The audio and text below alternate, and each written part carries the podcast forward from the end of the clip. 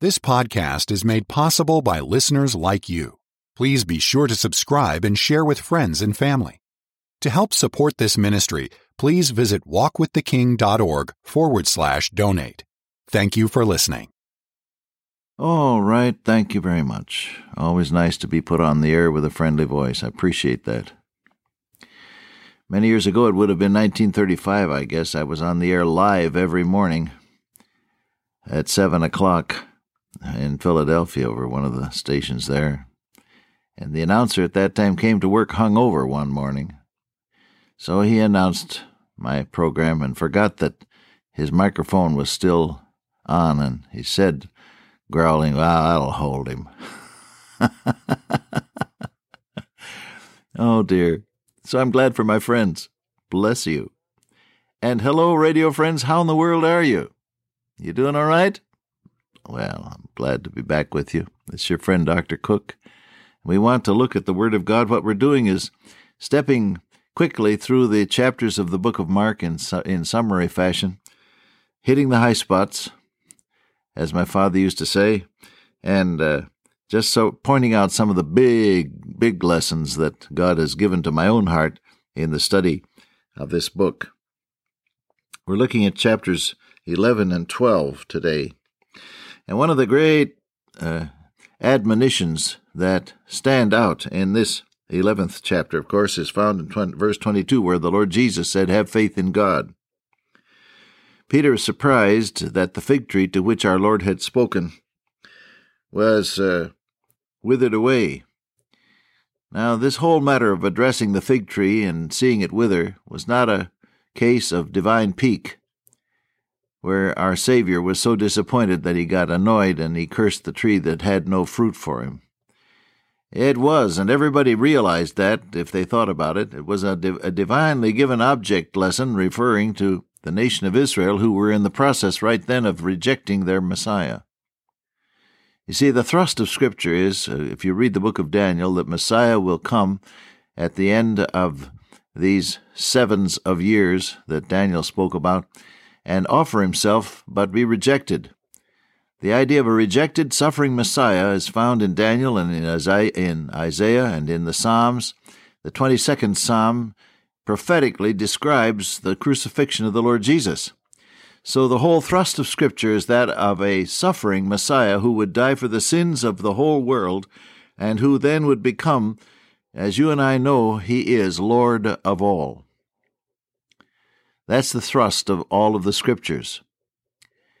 And uh, so, uh, just at this point, the Lord Jesus gave a divine object lesson because the fig tree, all through Scriptures, is uh, a type of Israel, God's wonderful chosen people.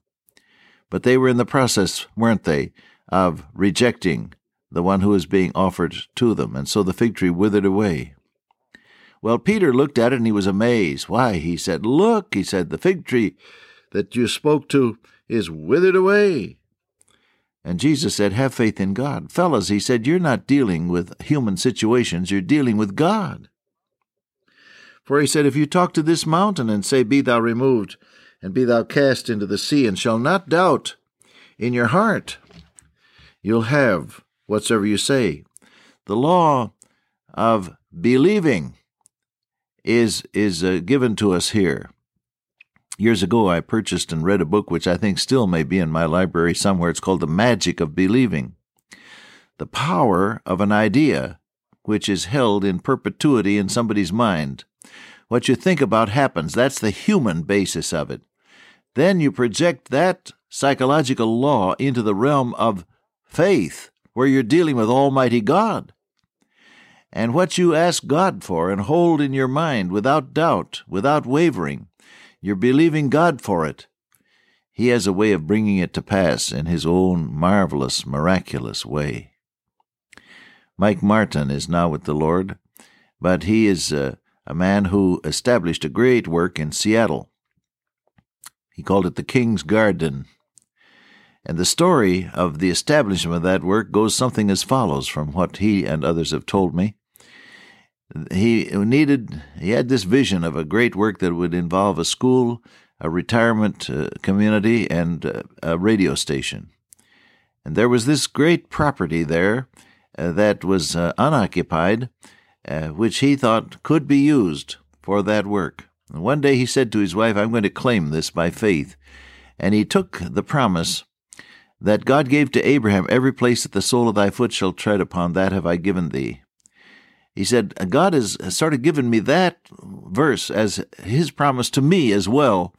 And he said to his wife one day, I'm going to claim this on the basis of that promise. So he took off his shoes and stockings and walked barefoot clear around that property, which is a huge area.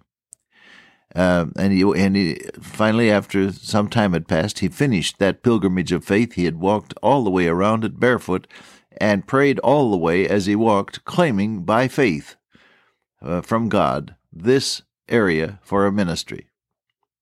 Well, as I understand the story, I think I, uh, I'm correct in my facts. Some of you who live up that way may want to correct me if I'm off on the details, but as it was told to me, Mike Martin got the use of that land for a dollar and other considerations, as they say in the legal business, and uh, went to work serving the Lord, started the radio station, started the many other ministries, and it's still, I believe, happily flourishing for the glory of the Lord. Have faith in God, our Savior said. You're dealing with God, not with human factors only. And so when you when you uh, realize that, and you apply the law of faith, which is believe, well, here is the routine actually that you go through, verse 24. Desire, pray, believe, receive, as mean receive by faith, and have. You see, the, the have, that's what, that's what the show me people want. You show me and I'll believe. That comes at the end of the list. God says, You believe and I'll show you and you say, I'm from Missouri, show me and I'll believe. Oh, isn't that, that doesn't work that way. That's what they said as they stood at the foot of the cross. They said, Come down from the cross and we'll believe. Oh, no, doesn't work that way. So here's, here's the order desire, pray, believe, receive, have. You want to think about that in relationship to your own life? What is there in your life that you could apply to this glorious passage of believing faith. Now, here's a caveat, just a little caution. God is not in the business of asking you to kid yourself and deceive yourself. Self deception is tragic. To have you believe that something that's not so is so. That's what the people in the world think Christianity is. They think we're in the business of, of kidding ourselves so that we'll feel better. And so many an unbeliever has said to me in years past, Well, if you need that sort of a crutch to make you feel better, okay. No, there is no truth in that idea whatsoever. God does not ask anybody to depart from the solid facts. Faith is always based upon the facts, but faith goes beyond the facts, doesn't it? Oh, yes. Paul said God is able to do exceeding abundantly above all that we ask or even think, according to the power that worketh in us. Have you ever been faced with a challenge which you met successfully and afterwards you look back and you said, I didn't I didn't think I could do it. I never thought I could do that. Why? You, well, the adrenaline flowed and, and you rose to the occasion and you did it in spite of the fact that you thought you never even imagined you could. Isn't that true? Now you project that same concept into the realm of the Almighty God working in your life. Paul says it is God that worketh in you, both to will and to do of his good pleasure. So you project that concept into the realm of the Almighty God working in your life, and you have a very potent combination indeed. Look squarely at the facts, pray earnestly, tell God what you need, believe that He is in the business of answering prayer, Hebrews 11 says, He that cometh to God must believe that He is, and that He is a rewarder of them that diligently seek Him. So you, you look the facts in the face, you tell God about them, you believe that He answers, and then by faith you claim His, His, that is, answer. Remembering that God doesn't always give you what you ask for because He'd ruin you if He did. God gives you His best answer. God having prepared some better thing for them, the Bible says. God gives you His best answer. If ye, being evil, Jesus said, know how to give good gifts to your children, how much more shall your heavenly Father give good things to them that ask him? So, this whole matter of faith and answered prayer is not the dependence upon some human whim, uh, like a spoiled, naughty child demanding something of God. We don't do it that way. Nor, indeed, is it asking you to, to deceive yourself and to start believing something that isn't so. Rather, it's a matter of looking the facts in the face and bringing them to the God who can change things and believing Him for His best answer. Look again at that uh, that process. Desire. Now, that's a strong word, Greek verb aiteo, which means to crave, demand, plead, beg, ask, desire. All of those meanings are wrapped up in that one verb. He says, What you really want, what you crave, what you are willing to beg for, what you have to have, really desire, that is what you pray about. Many a person does his praying on the basis of some little speech to God that is vague and banal and empty and meaningless and uh, then, of course, you need not be surprised if nothing happens because there was nothing in your prayer that had to do with real desire. Desire. Then pray on the basis of that. John Knox pleading, Oh God, give me Scotland or I'll die. You know, the, the earnest prayer, the effectual, fervent prayer of a righteous man, James says. The effectual, fervent prayer, that means boiling up and, and boiling over. Uh, that's the nearest thing I can come to in explaining what that effectual fervent means. Burning inside and just boiling over. The effectual fervent prayer of a righteous man availeth much. So desire, then pray, then believe. Believe what? Believe God's promise. Korean believers were asked one time by my friend Eric Hutchings, Why are you up so early before the prayer meeting starts at 5 in the morning? Here you are at 4 in the morning already. What are you doing now? And the answer was, Oh, we're looking up promises that we can fling up to heaven as we pray. You believe not on the basis of what you want, but of what God says. Faith cometh by hearing, and hearing by the word of God. You don't relate your faith to your desires, you relate your faith to the promises of God. You see the difference? So he says, believe. Then he says, receive. Now that is the point at which your heart says yes, a great big yes to God. Say, Thank you, Lord. I believe the answer's on the way. You receive it by faith. You visualize it and receive it by faith. Not what you want, primarily, but what God says.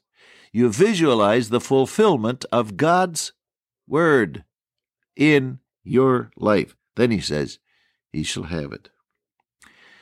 Small warning here, he said, when you stand praying, forgive if ye have aught against any, that your Father also which is in heaven may forgive you your trespasses. But if you do not forgive, neither will your Father forgive you. Unforgiveness cuts the line of faith every time. Many a person cannot pray successfully because he or she has unforgiveness in their hearts. So he said, when you stand praying, forgive. Make sure that your heart is right toward people as well as toward your Lord when you pray. Well, that's something, isn't it? We'll go on into chapter 12 uh, with a summary the next time we get together. Dear Father, today make us praying people, believing people, and victorious people through faith. In Jesus' name I pray this. Amen. Till I meet you once again by way of radio, walk with the King today and be a blessing.